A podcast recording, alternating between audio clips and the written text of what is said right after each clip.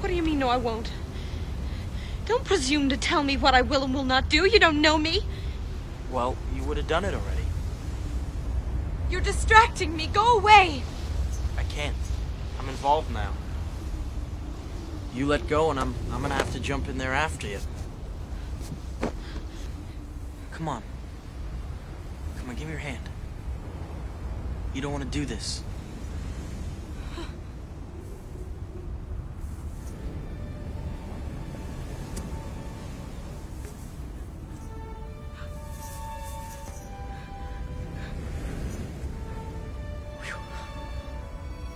Jack Dawson. Rose DeWitt Bukater. I have to get you to write that one down. Hey, this is Marty McFly, and you're listening to Hydrate Level 4 Presents Podstalgic, a film podcast on core temp arts. Wait a minute, wait a minute. Are you telling me you built a time machine out of a podcast?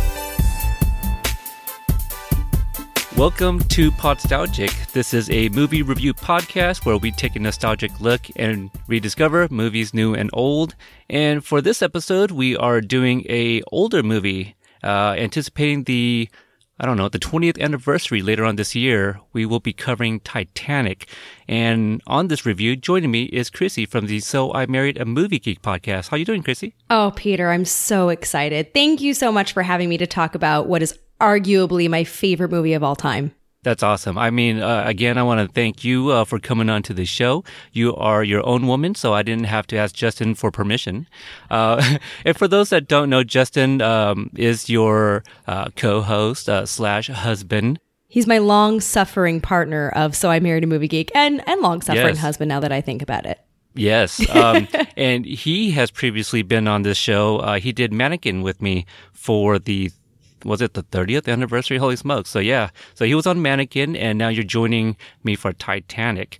Um, a couple things that I want to get into, but before we do any of that, I wanted to give you the opportunity to tell the listeners about your guys' show for those that haven't checked it out yet. Thanks, Peter. So, So I Married a Movie Geek is a labor of love that Justin and I started the year we got married, which was 2009. So, we've been doing this for quite some time. And the premise is it. I've seen basically nothing in terms of popular movies, and he has seen everything. He's a walking encyclopedia of movies and movie knowledge. And he really wants me to be a part of his world. So, for about two movies a week, we sit on our couch and we watch movies together that I've never seen, and then we review them on the podcast. Ah, so he's Ariel, you're Prince Eric. He wanted to be a part of your world.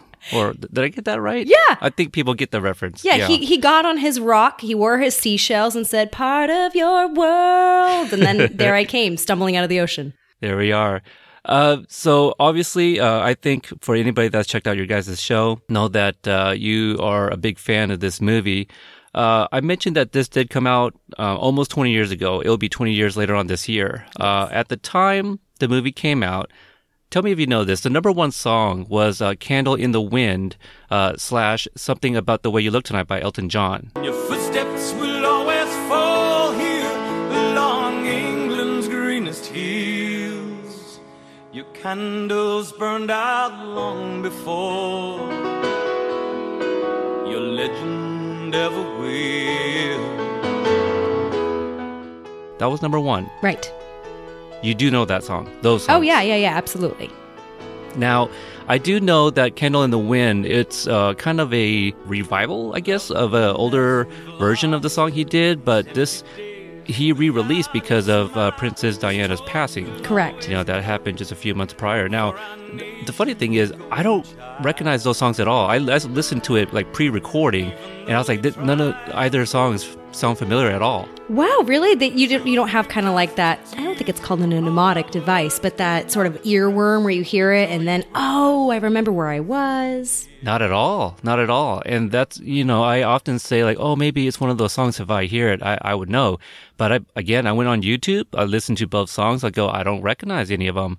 And I kind of thought back, like 1997, I was like, what, a freshman? And I feel like in Portland, we were just getting like a brand new hip hop station that was kind of promoting that they only play hip hop. And I wonder if that's why I might have missed out on this because the previous number one song was Boyz II Men's Four Seasons of Loneliness. And I, I remember that one. Oh, I love that song. It's a great song. Yes. It's a great song. And before that was Honey. So Mariah uh, Mariah Carey. Carey. Yeah. So, you know, I obviously I knew the songs before those. And so that's what I was thinking. Like maybe I was just listening to this new hip hop station that was new to Portland and they didn't play Elton John. But obviously I know Elton John. I mean, uh, you got your Lion King, you know, and obviously all his other stuff prior to that. So, um, does that song like bring any kind of memory to you or those songs at all? It, it does. And unfortunately, probably not happy memories. I mean, we are talking about the passing of, untimely passing of Princess Diana.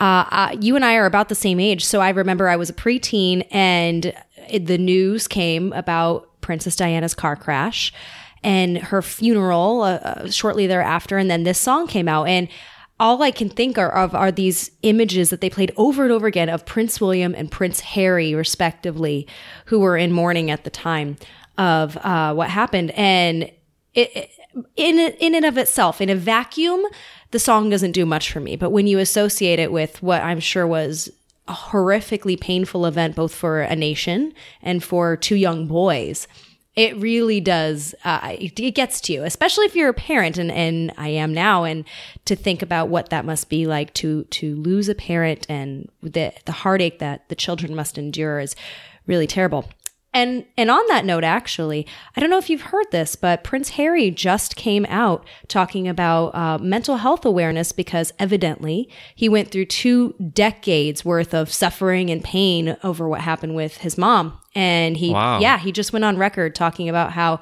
it just really messed him up and uh, he's advocating for mental health care for uh, anybody and everybody who needs it including children That's awesome. Yeah, Yeah. I did not hear that at all. That's recent news, you say? just came out yeah Wow. Well, that's that's what uh, you get from the show. You learn things.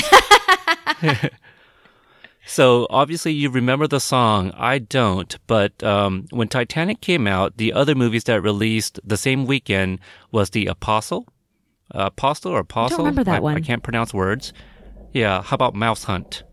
sounds vaguely familiar. I was obsessed with Titanic though, so I kind of pushed everything else out of my brain for a while. Oh, sure. Mouse Hunt might have taken the box office that weekend. I'm pretty sure. At opening Uh, weekend? I'm, I'm joking. I was gonna say, hold on a second. I'm gonna grab my Titanic Hunt. book. I mean, come on. no, and the other one was Tomorrow Never Dies, which is uh, one of the uh, James Bond movies. Tomorrow Never Dies. with Pierce Brosnan. Yeah, I'm trying to remember which Bond girl was in that one, but they all kind of run t- together. Oh yeah, they do. Was that a, They really do. I don't know, Elizabeth Hurley? No, she was Austin Powers. I can't remember. Actually, I think she was one. Was she? She she was definitely in the first Austin Powers, uh, which also came out this uh, the same year. But I, gosh, yeah, I don't know. There, there was a lot of Bond girls. That's Hard true. to keep track. All yeah. Hottie McHottersons. Pick one. Yes. Yeah. Um. wh- which uh, do you have a favorite Bond? I don't, to be honest with you. This is this is probably part of the reason we have a podcast, so we could, you know, watch these sort of movies. I'm pretty sure I saw Tomorrow Never Dies, but I couldn't tell you the other Bond movies that I have seen.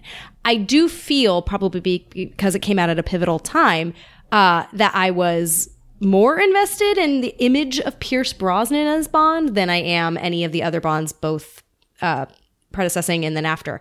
So I, I think it's probably like a Brosnan affiliation I have in my head with Bond. Yeah. I don't. I don't know if I have. I have like the entire box set. I don't know if I have a favorite Bond just yet. I got through like four movies and kind of fell off. Need to get back to those. Daniel Craig. I like Daniel Craig a lot. Actually, I've seen all of his. Obviously, um, probably seen most of. Pierce Brosnan, and I've seen a lot of the uh, the Sean Connerys. I haven't gotten to the other guys yet, like Lazenby and uh, Roger Moore. Haven't seen them yet. I haven't obviously either. yeah. uh, okay, so Titanic, the movie that we are uh, here to talk about, and. Uh, again, I know you uh, thanked me for having you on the show. I thank you for coming on the show because this I think was like a, a, a great opportunity just because like in I, I'm I'm approaching three years now that I've been podcasting and nobody's ever wanted to come on the show to talk about Titanic with me. What a sad state of affairs. Y'all are missing out, people who didn't want to come on this show to talk about Titanic, but your loss is my gain. Yeah, yeah, indeed. Uh, I've asked a you know a few people in the past, and they're like, "Yeah, I, I don't like that movie." and so that's the first question I want to ask you. Like, have you heard that? Like, like there's there's a, a population out there that really don't like this movie. What do you think it is? I think they're jealous. No. I eh, you know, I've gone toe to toe with people who say for whatever reason, that movie sucks or I hate the love story or it's only good when they start to drown and I'm like, okay, well clearly you were not paying attention because this was a movie that I feel changed the game for a, a, lot of people in terms of, of movie making. I mean, look at the special effects that James Cameron had at his disposal in the late 90s, especially 96 when they were really working on the digital stuff. It's pretty amazing for its time. And so, even if you're not able to appreciate it for its script, which I admit has its weak parts, or mm. for certain aspects of the acting, at the very least, you have to appreciate it for the piece of movie making that it was. And I challenge anybody who says that it, they can't appreciate it for those values at the very least. Yeah, for me, um, I I totally understand that people weren't big on the acting of you know uh, Kate Winslet or even Leonardo DiCaprio, and like I get that. Like not, neither of them were nominated for anything, which is kind of uh, I think a rarity at the time when a movie is um, nominated and wins Best Picture. That like none of the leads were even nominated for Best Acting, uh, which was very interesting to me. The reason why I love this movie, I'll go ahead and spoil it now. I, I do love Titanic, yes. is because it's I'm a big history uh, fan.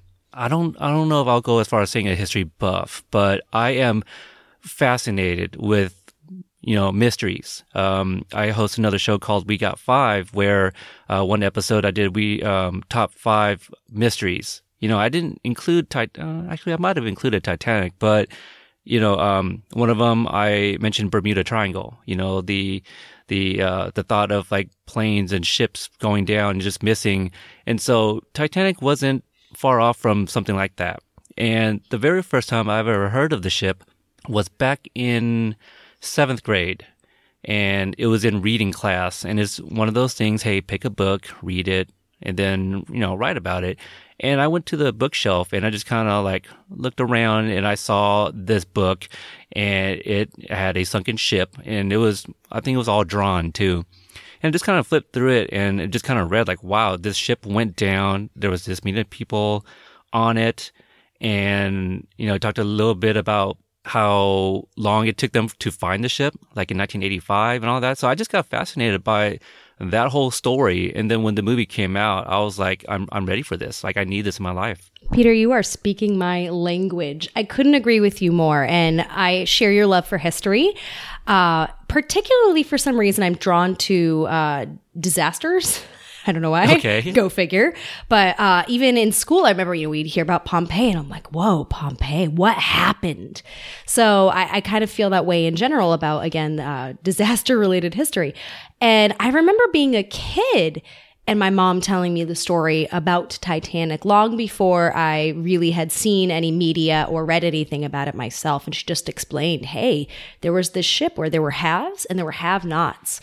And all of the have nots perished uh, in what was the worst maritime disaster of its time. And I was just in awe, in a terrible way, of course, but in awe of how something like that could come to fruition and how we could we let so many people lose their lives and why was it you know the have nots and so i was interested from a very young age and when i knew that they were making this movie um, i oh my gosh, I just lost it. I, I downloaded the script in early 1996 and read it all. And I was that nerd who on her, you know, Packard Bell desktop at home was desperately trying to find like uh, junket interviews and anything I could. And I'm downloading it on QuickTime and storing it. It took like three days to download anything. I, I, I was voracious for anything related to this movie way before it even came out. Yeah, I was kind of the same way, but I feel that um, I probably didn't seek out like much of uh, any other supplemental material until like after the movie's release. Um, I've watched countless documentaries. Uh, I have like the 100th anniversary, some kind of documentary release. I haven't even opened yet, uh, which is a little sad, but um, I watched a bunch of the special features. Uh, I saw the movie three times when it came out. Three times. And the song "My Heart Goes On" by Celine Dion. My Heart Will um, Go On? My heart, my heart will go on. I'm sorry. That's okay. We we sang that in choir. Oh, did you? Yeah, we sung that in choir, so I felt like I've never gotten sick of that song because I've enjoyed every song we sung. And so I don't know. I, I know some people they're sick of the you know, sick of hearing it, but for me, anytime, you know, the music starts, even the instrumental, it takes me back to my early high school years. Um, you know, a more innocent time and just having a good time in choir singing the song. What what part did you play in choir? Were you? I'm guessing you were a tenor or a baritone. I was actually a bass. Were you really? I was actually a bass, yeah. How funny! Yeah, you wouldn't guess, right? Like I, I feel, I feel like I probably should have been a baritone, but uh, if you think about it, I think you know, for young men, there not a whole lot of people really have deep voices. True. So even like you know, like an actual men baritone was probably like a kid's bass. Don't get me wrong, you've got a very smooth, sort of like radio velvety voice, so it makes sense Oh. that you were singing Well, bass you. parts in choir. I'm I'm very it's not Justin's voice, but yeah. No, no, that's a nice voice there. Not everybody can have that sweet southern drawl that Justin has. Let's be honest. Yeah. Yeah, I, I wish I had a bit of a southern draw. I mean, I was born in Texas, but I was raised in Portland, so I don't I don't think I have a, a little southern accent at all. Well, you guys are kind of reversed. Justin was actually born in Portland, but he was raised in the South, not Texas, but North Carolina. Right. Yeah. That's right. Oh, I yeah, have- no, uh, our teams uh, played against each other in the final four. Oh, that's right. Yeah, so Sorry you're about welcome. that. yeah. Hey, hey, if you want to win, get those rebounds. Got to get those rebounds. Clearly. Oh, before I forget. So Yes. earlier, and this has been talk about earworms like we were with songs like, you know, what sticks in your brain. Um, earlier you said, I, you know, not everybody likes this movie because, well, the acting isn't on point and nobody was really nominated for Oscars. And I was like, hold up a second. Yeah, they were. Kate Winslet was nominated for Best Actress. She lost, but she was nominated. right? She was because when you said that, I ha- suddenly remembered because I remembered her outfit. This is how obsessed I was. She had like a green outfit and her hair was kind of blondish curled, and I was like, "Why do I have this image of Kate Winslet in my head? Was she nominated? She was." And I looked it up. She was. Um, oh, she was because you looked it up. And Gloria Stuart was nominated for uh, Best Supporting Actress.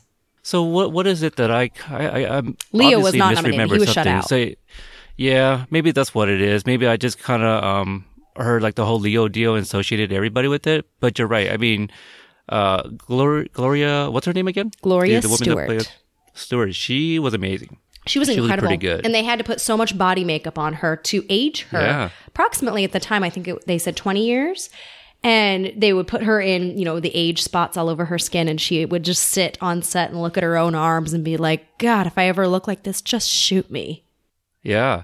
Uh, let's talk a little bit about the cast. We've already teased a few of them. Um, obviously, this movie came out uh, December 19th, 1997, written and directed by uh, James Cameron, starring Leonardo DiCaprio as Jack, Kate Winslet as Rose, Billy Zane as Cal, Kathy Bates as Molly Brown, uh, Bill Paxton as Brock, who is a uh, the captain of a ship in the modern time. Uh, who else we want to talk about? Suzy Amis, who James Cameron is now married to in real life, but played uh, Gloria The Stuart's granddaughter. Yeah. Right. You, you, there were a bunch of cameos too throughout this. Movie. There's a lot of people in this movie. A lot of people. Uh, one one I do want to point out. Uh, Victor Garber plays Thomas Andrews, who is the man who um, designed wait, Yeah. designed the ship. yeah, he the designed the ship, and then a uh, a nostalgic alum here. I guess we can call him. I'm trying to find his name. Jonathan Hyde, uh, who Yes. was in Jumanji, uh, which I also covered. He plays Bruce Ismay. Ismay. He's the man who is credited as coming up with the name Titanic, and uh, we'll get into, you know, possibly what other role he played in um, the night in question here. Dun, dun, dun. Dun dun dun. Um, I wanted to throw out another nerdy uh, fact about me, I guess.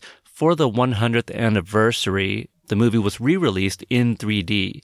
James Cameron spent a lot of money and a lot of time getting this right, and I was probably one of 20 people that was sitting in this IMAX 3D theater uh, watching it. I was one of the 21 too. Okay. Okay, yeah. I nobody else wanted to go with me. It's kind of the, the same thing as yeah. My my wife didn't go with me, and she felt bad because she knew that this was one of my favorite movies. And but you know, kids, right? Yeah, they get in the way. They're lovely, They- but they get in the way a little bit, a little bit. A little bit. Actually, I think she was pregnant at the time. I I was pregnant at the time, and I forced my unborn child to just come with me. yeah, you're gonna listen to some good music and some James Horner. Yeah. James Horner. yeah, it, James Horner for sure. Yeah, so I I watched it and uh, wasn't it just magnificent Mm. on the screen? Like it, was important to James Cameron to bring the people that uh, helped recreate the ship in real life come work on the 3D translation because they knew the the measurements and all that good stuff. And watching it in the theater in 3D, it gives you like a real sense of like how big the ship actually was. But I also kind of liked how uh, it, it seemed like we were like swimming underwater too, like during the scenes where you get to see like the old Titanic underwater. It was the ship of dreams. You know, nobody has a greater attention to detail than James Cameron, in my opinion, but I, I think that's a pretty safe bet. And when the 3D movie came out, I remember wondering going into the theater, how are they going to make this better? You know, than than the original release, especially because it wasn't shot in 3D. This is obviously an effort to take the post and turn it into 3D. So I was really kind of hesitant to see how it would go.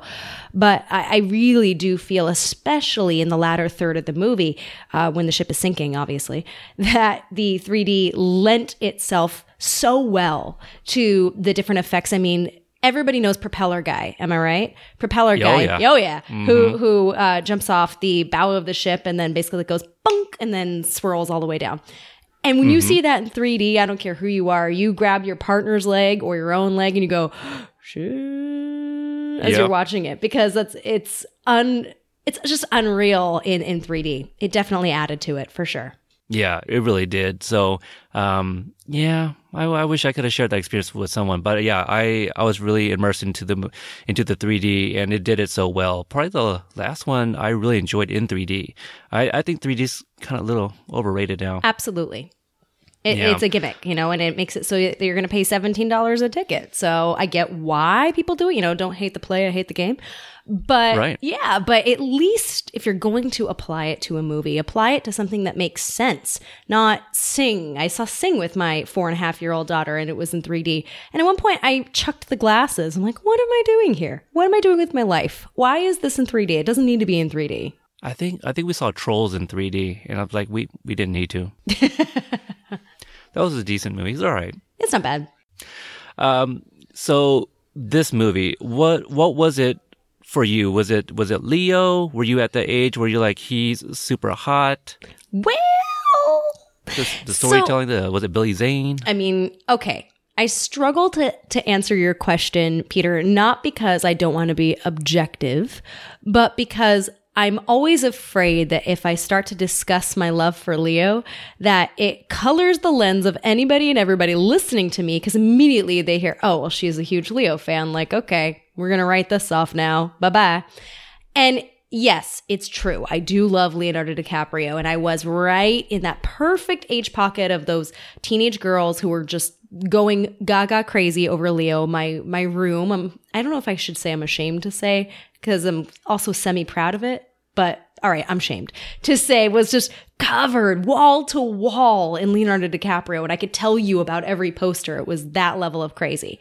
So yes, he was the impetus in addition to my love for history. So it was kind of the perfect storm. Uh, but upon my first viewing, which I was lucky enough to go to a screening of it before it actually premiered because old school, I wrote into a radio station and won tickets.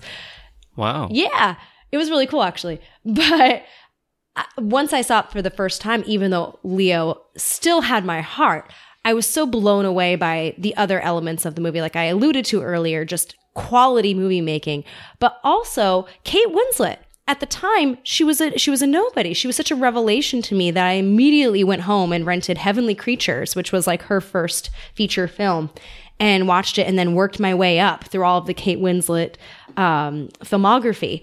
So it, it, yeah, Leo got me in. He was like my gateway drug.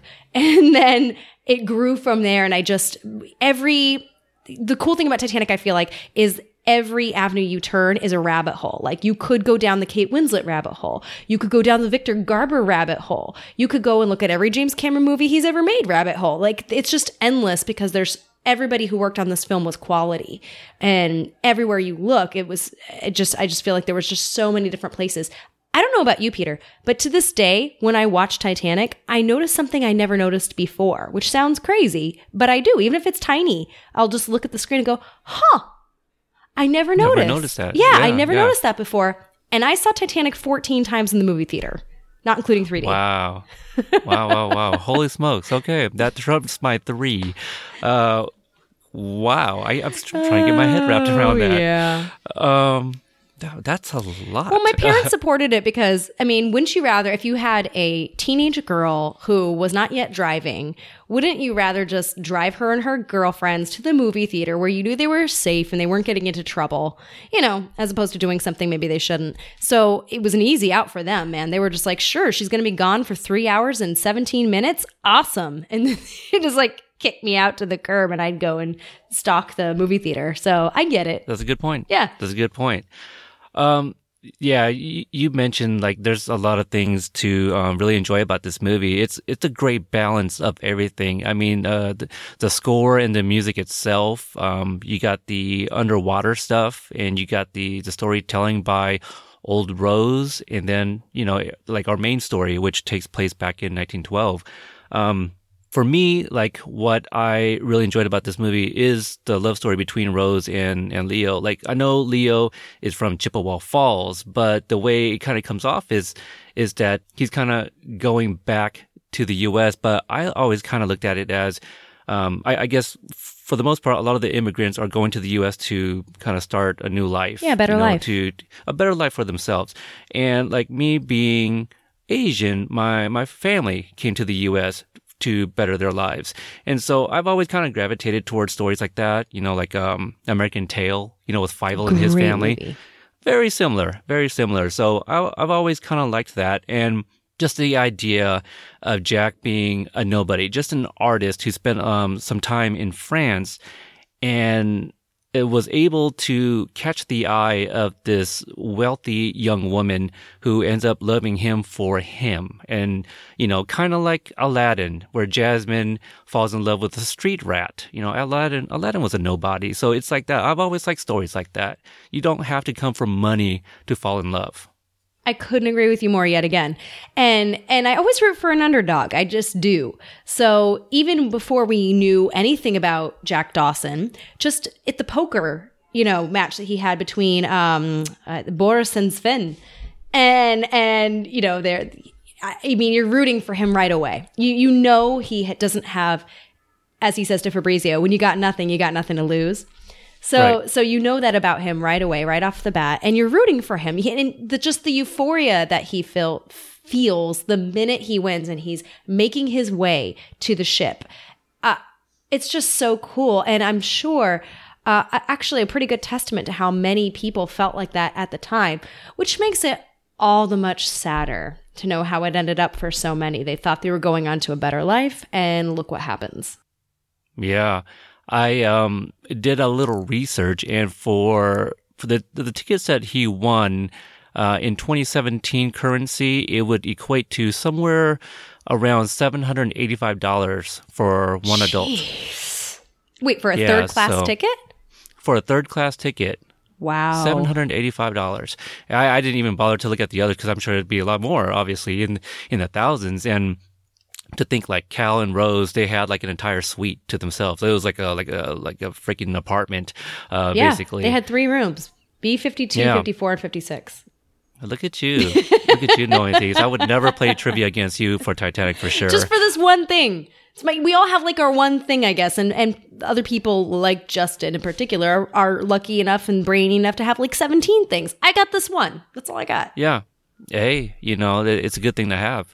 um, do you were, were you able to uh, like relate to Rose, or was it just a love story that you um that you fell in love with?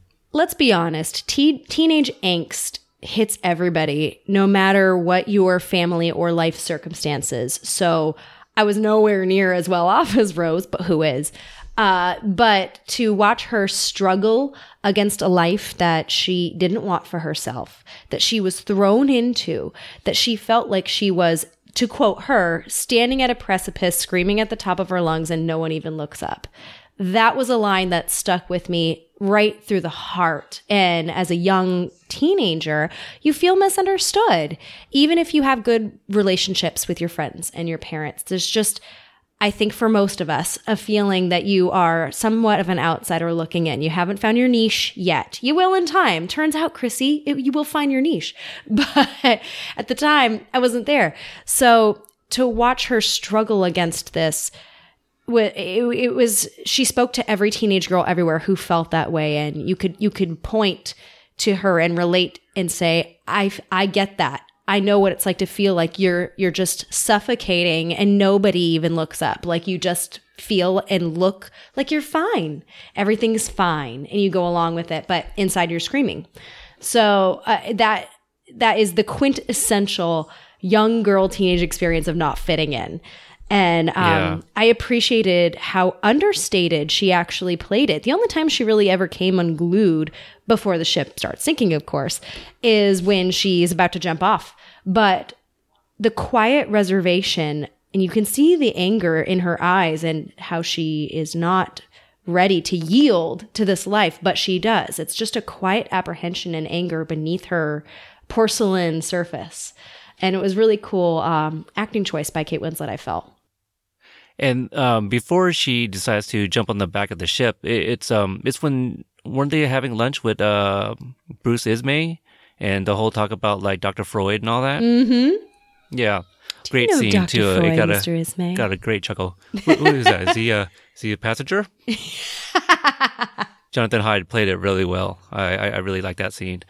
Um, Fabrizio. Now, Aw. Danny Nucci, I knew him originally from Quantum Leap. He was on an episode of Quantum Leap, and I saw him in things, uh, you know, here and there, kind of growing up. Do you think it could have worked if Jack Dawson was Fabrizio, for example? Maybe not for you because he's not Leo. I I'm I'm really torn on my feelings about Fabrizio specifically, and it's funny because this was another rabbit hole, obviously, that I went down, and I remember researching about Danny Nucci. Like, who is he? What has he done? Apparently, he had worked with Leo before on something. It might have been Growing Pains, actually, but uh, I was rooting for him. And now that I'm older, this is like the one thing out of all the things in Titanic, this is probably the one thing that I look back when I see it now and I go, ah, Fabrizio. Like maybe we could have cut you out sooner. Maybe you could have like during the King of the World just like accidentally fallen off the ship and like Jack could have been really sad about it. And that could have been another reason for him to find comfort in Kate Winslet. I don't know. But there was just something, whereas everyone else I felt had an understated performance, his was like, Jack, what are you talking about? Like, let's go to the other side of the ship. And you're just like, Right. oh boy. I'm I'm trying to think like Danny Nucci. Um, he's he's like he's Austrian, you know. So I wonder, he's Austrian. Uh, at least born in Austria or something. I um, you know, I don't I don't know. I mean, Nucci sounds Italian, but it's Yeah, kind of what I was looked Italian. up, and so I.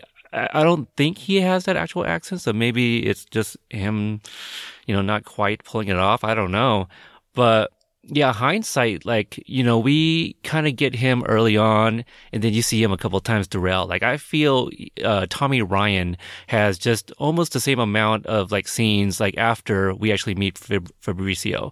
So it was kind of interesting. Like, I feel he needed to be introduced for that King of the World scene to kind of work. Cause, I mean, I don't know. Could you imagine like, uh, Jack by himself, you know, just shouting it out to, to nobody? I mean, I guess it's maybe could have. He was so full of life and he was so he, I've I've heard Leo do a lot of interviews about playing this character, and one of the reasons he chose the role of Jack Dawson was because he said this was the first person I've ever played that was just like a genuinely happy, to quote him, son of a bitch. Like he was just Yeah. genuinely happy, which he he'd always played these very troubled characters. So knowing that that's how Leo approached the role, and I think how it came across, I don't know. I feel like maybe he didn't need Fabrizio. He did in the beginning. He did in the beginning for winning his ticket, and you know they're all excited to be besties aboard the ship. But long term, he didn't. And actually, I think James Cameron probably knew it too, because there were hmm. many scenes that were shot that included Fabrizio having a secondary love interest with Helga, whom you see at the end. She's the blonde girl who's hanging on for dear life and she lets go and she drops down the length of the ship. Uh, but there was plenty of, of things that were filmed with Helga and um, Fabrizio telling their story. And they were supposed to be almost like the the wing man and woman to Jack and Rose, and and Cameron cut a lot of it. So I think he he kind of knew in his heart of hearts Yeah. that you know Fabrizio had a purpose, but maybe not a long shelf life. Yeah, I mean the movie's long enough. I'm not sure why you'd have two love stories. So, yeah, that is really interesting. Uh, what do you think of Cal here as um, Rose's uh, to well, husband to be here? Uh, you know, comes from money, uh, is very all types of things, really. Um, narcissistic, vain. Pardon me for saying, but in my opinion, and nobody has to agree with me, but he's like the Trump of the Victorian era. And and very uh, comes from money and knows what he wants and how he wants it and when he wants it and when he doesn't get his way is uh, temperamental, dare I say fiery, and uh, you know um, not exactly a pleasant person to be around.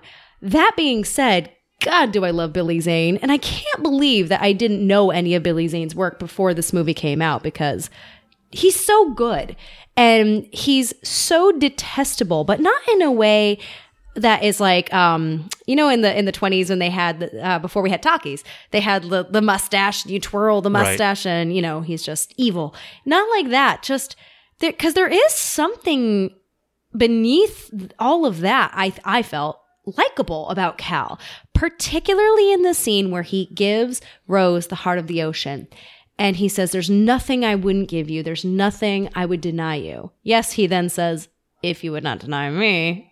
But there was a vulnerability there that that shows that he does have a heart. He does have one but it is it is buried under Yeah. layers and layers of, of cash and control.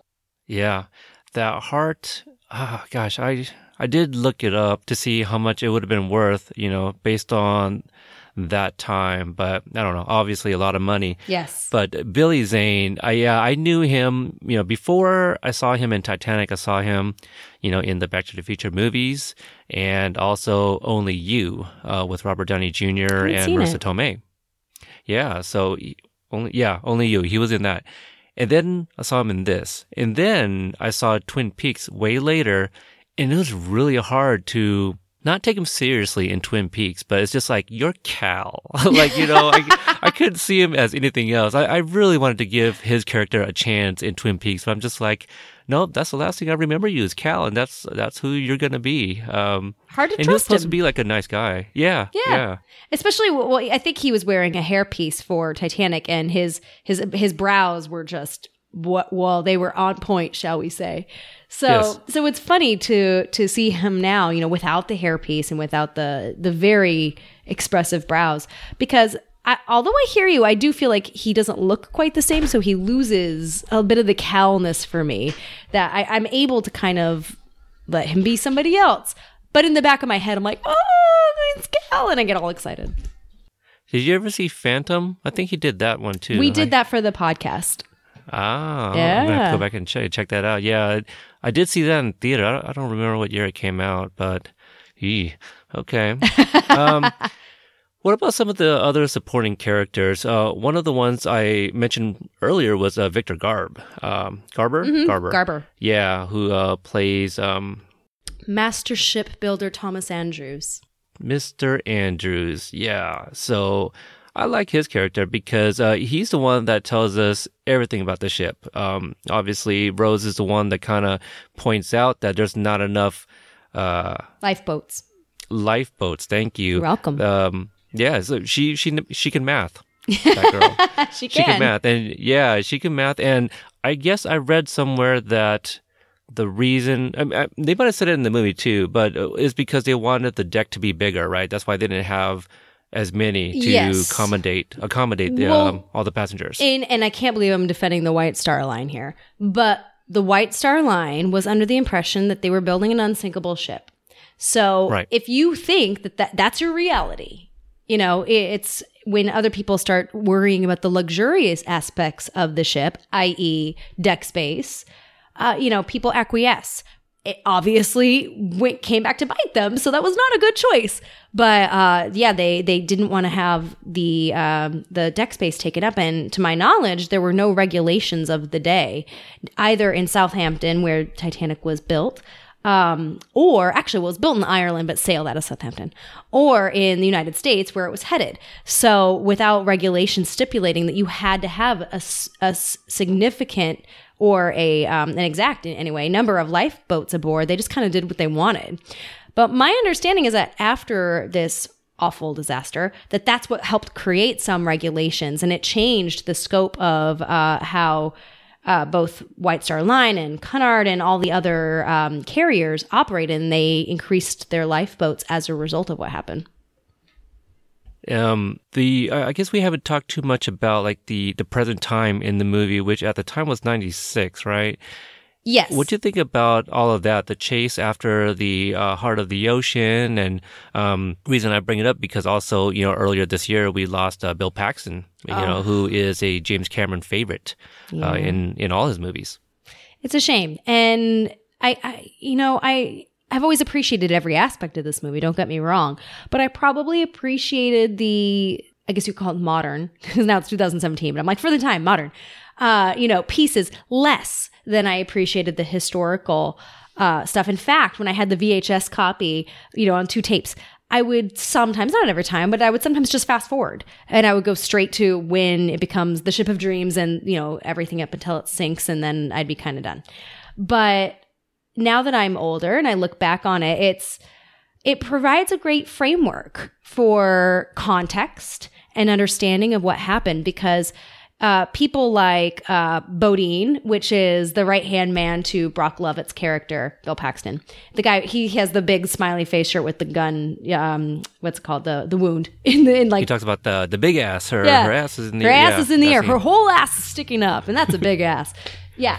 Yeah, so you know he he was kind of a, a perfect foil for audience who doesn't necessarily get tact or understand anything about the the significance of of the loss of life or what happened because I mean like we just established at the beginning of this podcast we talked to people who are like meh whatever about this movie and I'm like but hold on these are actual yeah it's a movie but real people who died and it's really sad so Yeah. he provided a great person and um, backdrop to have somebody like Rose explain the significance of what it really meant.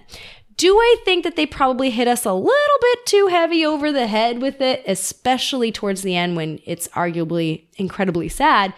But, uh, you know, he says, uh, Brock Lovett says something to her like, you know, I didn't know or I didn't realize. And, you know, she just kind of placates him and says like, you know, yes, I know. But it's, it's, I don't know. There that that part I'm like, mm, okay. But everything else about the the historical context of looking back on what happened uh, does resonate and provides good framework. Do you agree, or could you do without it? Uh, I like it a lot. Um, I would be curious to watch like a version without any of that, you know, and just watch like all all the 1912 stuff. Uh, what I like about it is seeing the underwater quest or journey to find uh, the the Titanic and and them playing with the little droid in the water to flip things over. So I, I kind of like oh yeah. So I like all of that stuff, and um, I don't know. I, I think it's kind of nice to kind of break away uh, from the the storytelling by Rose. You know, uh, every now and again, because then we get a little bit of levity from some of the characters. You know, li- little uh, comedic um, lines here and there, but you know, even in 1912, we get some of that too. Rose has a bunch of scenes uh, that work really well. Even Leo, you know, playing the the part of a poor man in, uh, amongst the rich. You know, when he is invited to come to dinner and all of that, and the point where he's sitting around all of them, and Cal asks him to kind of recount, "Oh, how did this happen?" Or maybe it was actually more so, um, you know, tell us your story. You know, well, it was then- really more Frances Fisher. She was playing the instigator of, you know, and tell us of your Oh, sure. accommodations and steerage, Mister Dawson. yes, the mother. And where exactly do you live, Mr. Dawson? Well, right now my address is the RMS Titanic. After that, I'm on God's good humor. And how is it you have means to travel? I worked my way from place to place, you know, tramp steamers and such. But I won my ticket on Titanic here at a lucky hand at poker. A very lucky hand. All life is a game of luck. A real man makes his own luck, Archie. Right, Dawson? Hmm. And you find that sort of rootless existence appealing, do you? Well, yes, ma'am, I do. I mean, got everything I need right here with me. Got air in my lungs and a few blank sheets of paper. I mean, I love waking up in the morning not knowing what's gonna happen or who I'm gonna meet, where I'm gonna wind up. Just the other night, I was sleeping under a bridge, and now here I am on the grandest ship in the world having champagne with you fine people. I'll take some of that. Oh gosh, the mother was quite the bee. Uh, I don't like the word, so I don't. I don't say it. That's Um, totally okay. But uh, yeah, and I, I just like Leo because he uh, obviously he's not home trained. He has no table manners. He's like touching his face and all these things. Oh, I and he's not that like too. speaking really politely. So I just uh, I I like all that because it's funny, you know. And um, it's just like yeah, that's that's right. He he doesn't know any better. It- to him, it's like it's not a big deal. But everyone else, you know, they'd be like, stop touching your face or take your elbows off the table. So I really like all that. But for not knowing better, he wasn't a total cretin. He still answered every question. A lot of times he was even, dare I say, quick in, in his sort Yeah. of comebacks. You know, when she asks the steerage question, he doesn't even blink. Well, I guess he does, but that's it. That's as, as much as he does. He just kind of blinks at her and says, The best I've seen, ma'am. Hardly any rats. So, Yeah. you know, he, even though, yes, you're, and I noticed you're funny, you're right about the finger touching his face and all, and the hunk of bread while he's talking. He, Yeah. he doesn't have any of the manners that they had of the Edwardian era, certainly not, but he handles himself well. And he makes everybody, with the exception of Cal and um, Ruth, Rose's mom, feel at ease. You could see they all they were all very light and jovial with him until they found out he was steerage, and then they kind of went ooh, and suddenly they felt very liberal for the era. And then he he puts them at ease again. Uh, well, with the again the exception of the two snobbies. So uh, it's funny that you bring that up because yes, I totally agree with you, and yet he did have this great quality of him of doing that. Um, there was another point. What was it? Oh, the point when when he threw the, the matches. Yes, yes. Oh, here you go, Cal. And he just throws it across the table.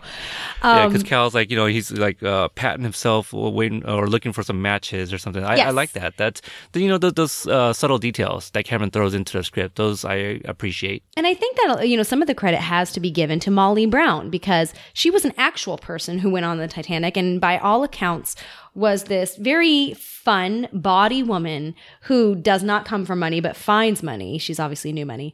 And uh she but she also shares that quality of making people feel at ease despite circumstance or you know a lack of proper breeding so she is a wonderful kind of catalyst for bringing jack along and almost speaking for him or at least standing with him as he goes through these things were it not for molly brown he wouldn't have gotten as far as he did Yeah, no, for sure. She even gives him the suit that he wears. Mm-hmm. Um, I like the part where uh, earlier when they're having that lunch with Bruce Ismay and Cal orders, you know, the lamb for them with some mint sauce, and she's like, We'll both have the lamb. Rare with very little mint sauce, eh? You like lamb, right, sweet pea? Sausage. You gonna cut her meat for her too, there, Cal? yeah, so that that's a good one. I mean, yeah, yeah, a, lot of great lines in this one. Um, even and this isn't even a line, but it's it's a part where we kind of transition back to old Rose telling the story, and like uh, you got like the entire crew of the ship, including her granddaughter, who's just staring, you know, um, kind of just listening to the story. I remember a huge chuckle amongst the audience in the theater uh, during that scene. Um, what about the the famous drawing scene? Oh, drawing uh. Rose nude there. You mean- um, you know, like I, I, I'm, not- I don't have that cliche where I wore the tape out for that scene. Like it's a very lovely scene. It's fine, but um, well, you seem like an upstanding guy peter so i don't expect that oh, of you know, hey, I try. Yeah, I mean, clearly, but and it was very artistic in in terms of how they filmed it. Fun fact: I don't know if you know this, but this was the first scene that Kate Winslet and Leonardo DiCaprio filmed together. Uh, and to break the ice, apparently on set, she took uh, Leo aside, Kate, and she just flashed him. And she was like, here you go. Whoop, you've seen the goods. Okay, now we're going to do this. And then when they filmed it, uh, Leo makes an honest mistake and he says over on the bed and then he corrects himself and says the couch. That was not written in the script. That was Leo flubbing the line because he was overwhelmed with Kate Winslet being naked right in front of him. So Yep. yeah, it, it's it's it's funny because um, I mean I I do feel like that scene is a beautiful scene, even though Leo didn't do the drawing and it was James Cameron's hand. That's okay. We'll Right. excuse it. Um, it is left-handed as, as opposed to right. Yeah. yeah, that's true. You're right. There was a lot of flopping though in this movie. They filmed a lot of scenes flopped, but I digress. So after this movie came out, uh, my mom got me a present, which I'm about to reveal to you. Check this out. wow. Did she go underwater to get that herself? she did. So, Ah. so I have a replica of the heart of the ocean, and uh, I have had it since, gosh, going on to what, 20 years? I guess so. Wow. So she Yeah. had that year. Wow. Yeah, so that is awesome. So I thought I was the coolest girl in the world when I would go to school wearing like let's say a V-neck because I was still a classy girl. So like a V-neck, but like wearing my heart of the ocean. And I didn't even take it ironically when people be like, "Oh, you're drawing like one of your French girls." I'd be like, "Yes, I know. Isn't it beautiful?" yeah. Yeah. Uh, yeah. Did you go ice skating on that at all? Haven't yet, but I probably should. Yeah, that's that's an awesome uh, memorabilia to have uh, of the movie. That's like the flux capacitor, you know, from Back to the Future. It's Mhm. just like it's, you know, synonymous with the movie. Um, one of the things that I have like a tie to with this movie, the date that the drawing was drawn Mhm. is the is actually my anniversary date. So four fourteen. Whoa! Congratulations. Thanks. Yeah, so that wasn't even intentional. So when my wife and I first started dating, it was what the 90th anniversary, 95th? I can't math. I can't math either. So math is not my thing. 90th. It was the 90th anniversary. Uh, the, the the night we hooked up. So Wow. So I have that too. Uh, I never told her like, oh, that's the time of the ship, you know, whatever. So You're not a good omen. she, you know, she, she thinks the movie's fine, but I don't think like she, she's not really a movie person anyway. Um, but I always think that's kind of cool when I watch it and I see, you know, uh, James Cameron's hand right for 14, 1912. I'm like, hey, or April 14th. I'm like, that's, Right. that's our anniversary date. So That so should be a cool. huge feather in your cap. I mean, don't think about it as, you know, oh, well, the ship sinks. Think about it as like this was the day they cemented their relationship, that they decided that they were going to get off in New York together. So I think that's a really cool omen that that's your anniversary. And by the way, because we're recording like right on this date or close to it, I can't remember what date it is. Is it today the 14th or is it the 15th? 17th. 17th. What day is it? But congratulations on your anniversary, Peter. That's awesome. Thank you, thank you. Yeah, 15 long years. Um, so I guess when I went to go watch it in 3D, it was our 10th anniversary uh, week or whatever. So, and I, I guess that's also more for her to feel bad not joining me, you know. Uh, but I was like, I really want to watch this, and so I'm just gonna go. and so, yep, I own it on 3D as well. Do you really? Oh, I do. Jealous. That's yeah, yeah, yeah. So I own it. Um, I own it. I own two Blu-rays, uh, uh, two DVDs, and one 3D disc. Um, you know, I've bought variations of it. Right. I once owned the VHS, obviously, and once I replaced it, I don't, I don't know where the, that went. Um, do you have any thoughts on the last, I don't know, hour of the movie where the ship goes down? I think one of the scenes that always stuck out is when uh, Jack had been uh, cuffed, you know, to the, The pipe. pole.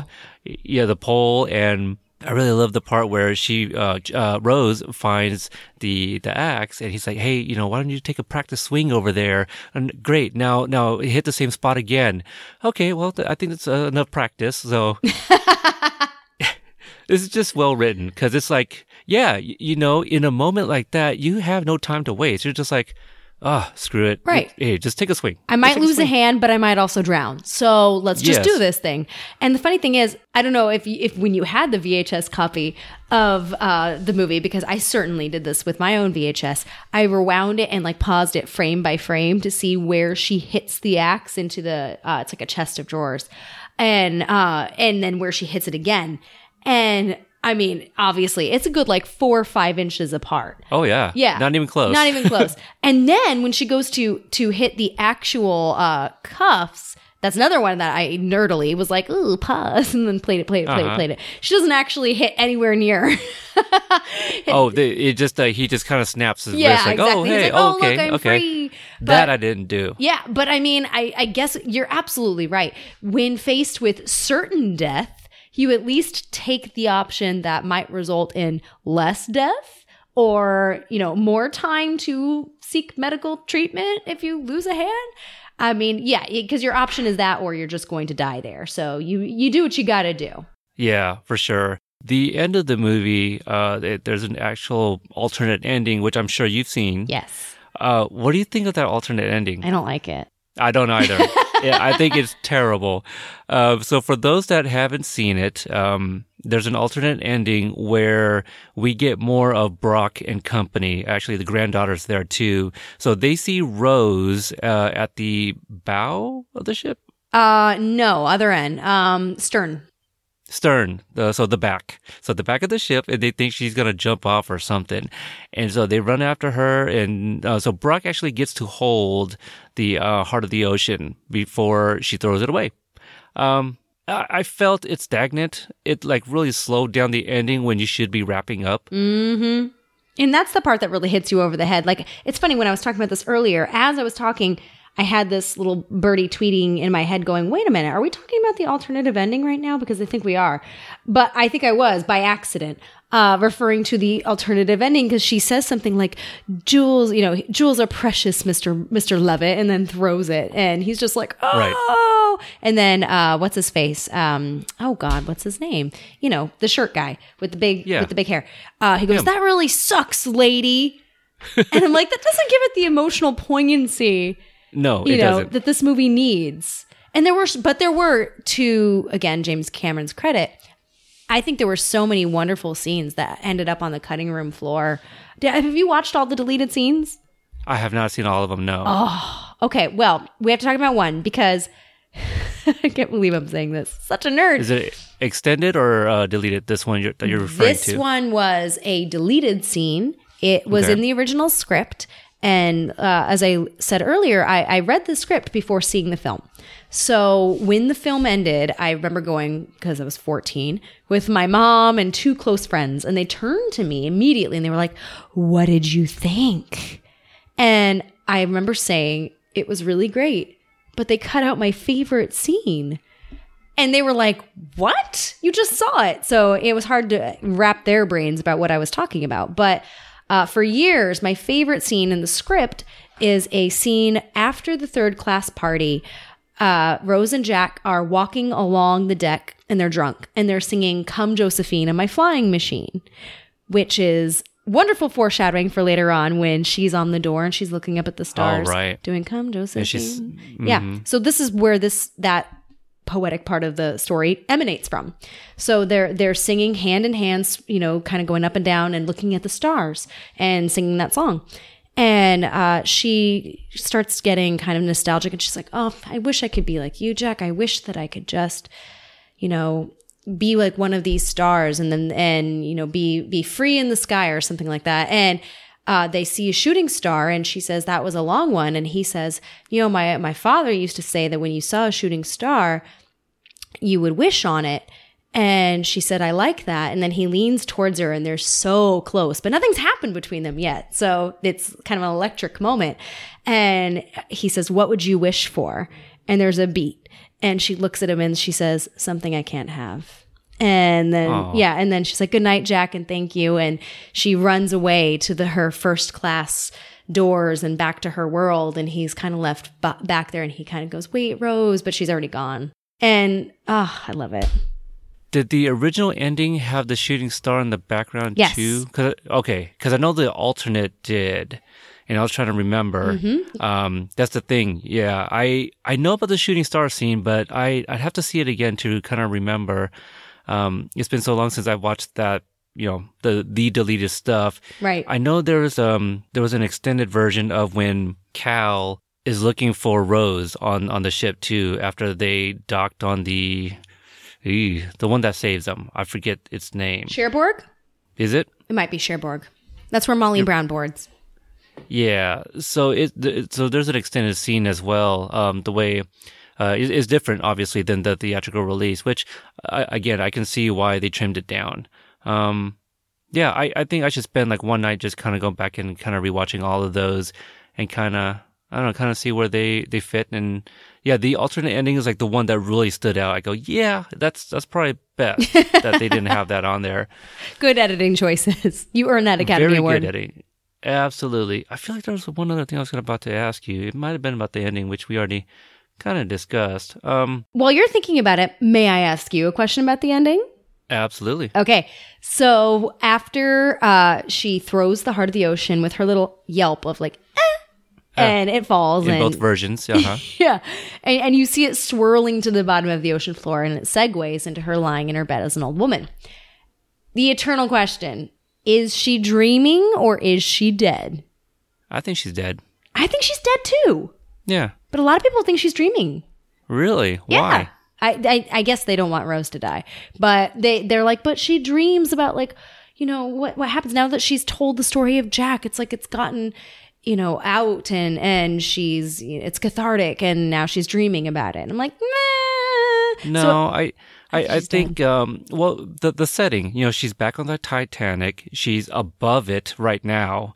You know, she throws the, the it's it's it's it's kind of one of those things where um she got her closure. You know, she throws the the heart of the ocean back into the water, and she passes away, and she's with Jack. Um, I could have done without without seeing her laying there peacefully gone. Like I, I think just panning through the pictures would have been suffice, and then we see her joining Jack and company at the ship again. I think I think we would have figured it out then. I think that would have made more sense. Maybe. I almost wonder though if people would have been perhaps more confused by you know, she she dumps it off the side and then we see pictures and then suddenly she's with Jack again. People would be like, "Wait, so what? What happened?" I'm not sure they would understand the the correlation where that's going. Furthermore, she ends up with Jack, which of course we're all happy about as fans of this movie. But as now, again, a grown up with my own kids, I'm like, wait a minute. So what happened to like the guy she actually married, Calvert, and the kids? so she did die in this is heaven. She's not going to be with her kids? Come on. Yeah, yeah. Obviously, everyone wants a happy ending because also if you kind of you know take what we learned from let's say Star Wars and the Jedi, like once you die, you're pretty much like the same form. But it wasn't until like later on where Lucas decided to make everyone like younger versions of themselves when you know their soul actually died or something like um you know like people often get pissed off about how he added uh Hayden Christensen Right. into the end of Return of the Jedi. You know, so something like that. But yeah, if I think it would have been more Wait, Hayden Christensen was in the prequels, right? Right, but then they took him and replaced his uh, Jedi spirit. Oh, oh, oh, yes, Yeah. you're right. I know what you're talking about now. I got confused. Right. So like if it was old Rose, then we're like, okay, yeah, she died. But I think people get confused because we see young Rose joining Jack. Yeah. So yeah, I I, I think she died. Um, but I do remember the question I wanted to ask you. Yes. Could Jack have gotten on that door? Okay. I have so many responses to this. You have no idea. But I'm going to try Yeah. and truncate it down. Okay. So, according to James Cameron, no, he could not have fit on the door. And you know why? Because I wrote it that way and Jack had to die. Because that's James Cameron for you. Right. Um, the Mythbusters ran this test a few years ago where they rebuilt the door and they attempted to see how long somebody theoretically could live uh, on the door if it was just their weight on it, you know, with the frigid temperature in the water, versus two people, uh, versus maybe they both die because it's just too cold. And the conclusion the Mythbusters drew at the time and I'm underscoring at the time, was that they could not both have survived on the door unless they were in a very very specific position. And i can't remember what the pacific is the position is now but it was definitely not like an easy position like hey lay down here and wait for help. It was definitely something ridiculous like now you be on top this way and i'm going to put my leg that way and you know we'll wait in this weird position Um, so if you're going by the Mythbusters, no, James was right. They couldn't have survived if both of them were on it. One of them had to sacrifice themselves, and the best bet for the sacrificial lamb was to keep his or her upper body as much out of the water as possible. So there's that.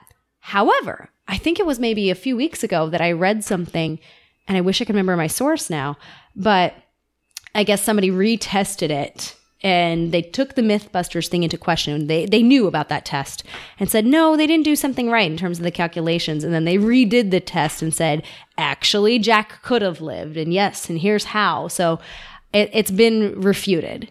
So it's very controversial. Very, yeah. So, what do you think? I know you said you had different takes and stuff. I think that he could have fit on the door. Yes. I do worry that it would have sunken it just enough that they would have been immersed in water and maybe killed Yeah. them both. So Right. I think the best option, and, and again, not remembering what this latest article said, would have been for them to almost like take shifts. Like he's in the in the water for a while trying to keep as much of his upper body out as possible. And then after 5 minutes they switch and she goes for a swim and and he comes up and takes a break. Um I- and, even that I'm not sure. I'm like maybe that would just make them both too cold and they would both die. I'm not positive, but that's the best I could come up with. Yeah, I agree with you. I think um, from the images I have seen, uh, I've, I've seen all types, and uh, I feel physically he could fit, but the buoyancy, uh, absolutely. I think they both would have been um, just wet enough that they both probably would have died from hypothermia. Right. You know, pneumonia and all of the above, unfortunately. Um, But apparently, the secret was to be drunk. By the way, just so you know, like people who survived Yep. the Titanic sinking was they were very drunk because their alcohol levels made them so, so that they were just uh, warmer in the water. Exactly. That that way they couldn't freeze. Kind of like Yep. you can't freeze alcohol. Yep. Um, yeah, it's kind of interesting, but you're you're absolutely right. Uh, kind of like uh, I don't know if you know this is a thing, but when people go snowboarding, they they often drink. Skiing and snowboarding, they like to have a little little drink. Yeah, kind of keep More you more you warm. know. Yeah. So. Uh, I know you guys do like a letter grading on your guys' show, which I, I think is uh, going to be um, pretty easy to kind of guess. But Hmm. what I've been doing lately on this show, uh, I bring up the Rotten Tomato score and the IMDb, and we kind of figure out who we think is more, uh, you know, kind of got it right, I guess to say. Not not like not it. saying we're disagreeing with both of them, but um, IMDb has the movie at a 7.7 out of 10, and Rotten Tomatoes has it uh, fresh with 88%. Which do you agree with more? So before you gave me the Rotten Tomatoes score, I, I took in the IMDb score and I thought, mm, kind of low. If it were me, I'd give it like an 8.9. And then you gave me the 88% Rotten Tomato score. So I mean, hello, I'm aligned with Rotten Tomatoes. I am too, and I'm just gonna go with the 88 because it's like 88 miles per hour. So I'm sure people will get you. that reference. Yeah, so it's perfect. Um, I agree. I love this movie. It's one of my favorites for sure. Um, but yeah, thank you so much for coming on. You know, giving us a history lesson on some things as well. You're most welcome. And I'm sorry I was just such this, like, I don't even know, like a cauldron bubbling over of information that nobody ever wanted to know. I want to know. I mean, that's the point of this, right? That this podcast, somebody's going to download it and they're going to want to hear the stuff that you told. Oh, so I that's so that. special. Thanks, Peter. Thanks for having me. No problem. Do you have any other thoughts? Uh, anything that uh, we might have skipped over? Like any favorite scenes you wanted to kind of just bring up real quick? I mean, I have so many different favorite aspects of this movie. If you are ever having a sad day or a bad day or just you you need a pick me up, I highly recommend watching the movie from the point of the first class dinner like we already discussed through the third class party and up into the I'm flying scene. And then just leave it. Then then you can leave it alone. You don't have to sit in front of the movie for the entire 3 hours 14 minutes. I said 17 earlier. 14 minutes of runtime. But just that maybe 20 minute chunk. And I, I defy you to continue to be pessimistic about life because it's just such a such a, a sweet and romantic love story. And and not to say that in this modern day era that romance is dead. I'm not that cynical, but there was just something so I don't know if pure innocent is the right word, but really, really romantic, like capital R and lowercase R, of, about that era that doesn't exist today. So it, it's it's just really, really cool. That's my favorite kind of chunk of the movie. Yeah, it's really hard to pick ju- just the one, but me, you know, who loves time travel and uh, and history, I really love how. Uh, you know, to kind of take a, a phrase that I've, you know, heard from Quantum Leap, but James Cameron does this thing, you know, where this movie, he gives it like a, a kiss with history, where he sprinkles little things that were, you know, accurate to what had happened, um, you know, things that we've seen in photographs or, or maybe not paintings, but I guess just photographs. You know, um, I remember like, uh, the kid playing with a top with his dad or something like that. I- I remember that photograph and you see that in the background. So things like that, you know, that I really appreciate. And, um, I guess some of the images from the 1985, um, you know, discovery of the Titanic uh, underwater, like some of the uh, things that they found there, he incorporated into the movie, like the little girl's doll. Like I think you know wa- was one. So all of that, uh, I really appreciate that that touch and trying to, um, you know, give it that sense of. I'm gonna screw up the word, but it's kind of like the word for like just trying to be accurate, anachro- Yeah. anachronistic. Is- No, that's not it. You can make up words. I'm down. Sure. Okay. I made that one up. So, so that I, I just really appreciate that because you know obviously our main group of people are are fake. I think Molly Brown, Bruce Ismay, and Thomas Andrews. Mr. Andrews. Yeah, those are the three that have the biggest roles that are real people, and the, and the captain, I guess. But Right. for the for like the main people are uh, are all f- you know fiction. Yeah. So it, he easily could have like not incorporated any of this stuff, but he, the, the man did his his homework, and I appreciate him for that. I totally agree. So that wraps up our review of Titanic. Hopefully everyone enjoyed it as much as we enjoyed talking about it. You know, I thought that maybe it'd be cool to do a three hour episode, but you know, that's kind of long. It's kind of long. We could have we could have like live tweeted this where we just watched it and like live tweeted it and recorded the podcast live. But then I think we'd have like six listeners. So there's that. Yeah. Oh, hey, w- watch. Her hand's gonna pop up on the window. So yeah, it's coming. Uh, so that's it. So Chrissy, once again, uh, just a reminder to the listeners uh, about your guys' show and where they can find your content. Where can't they find our content, Peter? We're everywhere. We're making people sick because they're sick of us. You can find us uh, at um, the Movie Geek Cast on on Twitter. That's like how most people find us, actually. And then from there, they see our link to iTunes and Stitcher and Podbean. And um, if you can't find us using the hashtag Movie Geek Cast or at Movie Geek Cast, just search "So I Married a Movie Geek" on Google, and we are the first thing that pops up. Yeah, and you know it's cliche to say it, but you guys have a great show. Um, you guys are what do they call it? What, what do the kids call it? Relationship goals. You know, you and Justin. It's um, I think we are all jealous that you guys have built-in, uh, you know, chemistry. Uh, you know, you guys are always there together. When a lot of other shows, you know, they struggle to find a regular co-host. So uh, it's definitely worth your time, and it's uh, it's a joy to listen to you talk about movies that we grew up watching, and then you just happen to miss it. Like, how did you miss this one? Uh, so that's always fun to listen. Thank you for the compliment, by the way. That is the that is a super cool thing to hear, and coming from somebody like you, whom we appreciate and we love your podcast as well, uh, it means a lot. So thanks for saying that. Yeah, well, thank you. Uh, thank you guys for uh, you know the continued support. Um, but for the listeners, if you guys want to find me on Twitter or Instagram, it's at Podstalgic.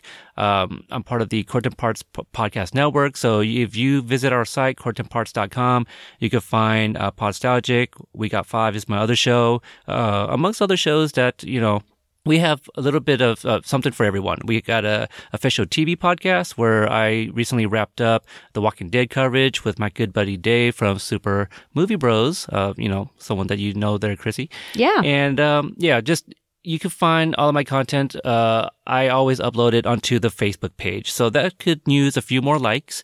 And any iTunes reviews is much appreciated. And if you got a couple of minutes, go over to uh, So I Married a Movie Geek and give them a, a review as well.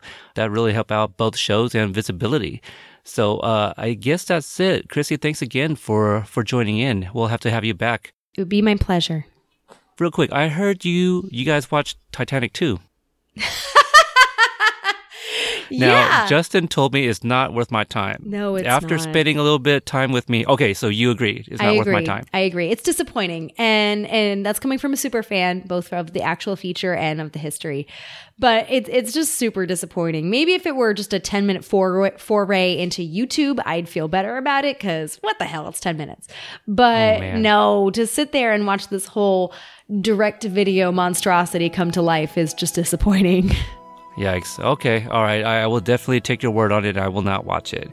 So um, I want to thank everyone again for checking out the episode and uh, spending your time with us. So for Chrissy, I'm Peter.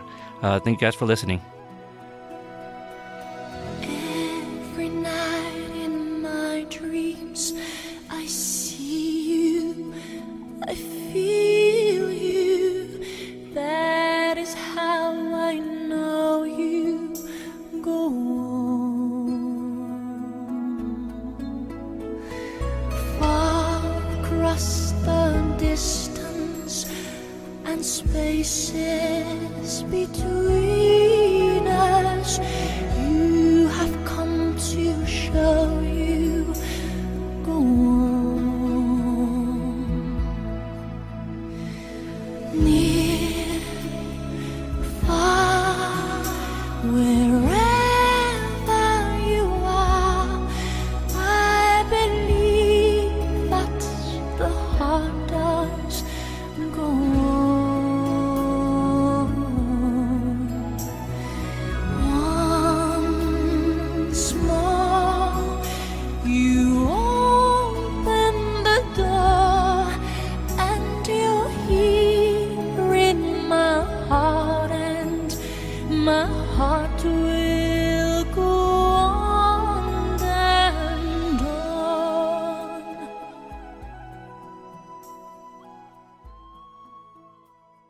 Thank you for listening to the Court and Parts Podcast Network. To listen to more Court and Parts shows, visit courtandarts.com.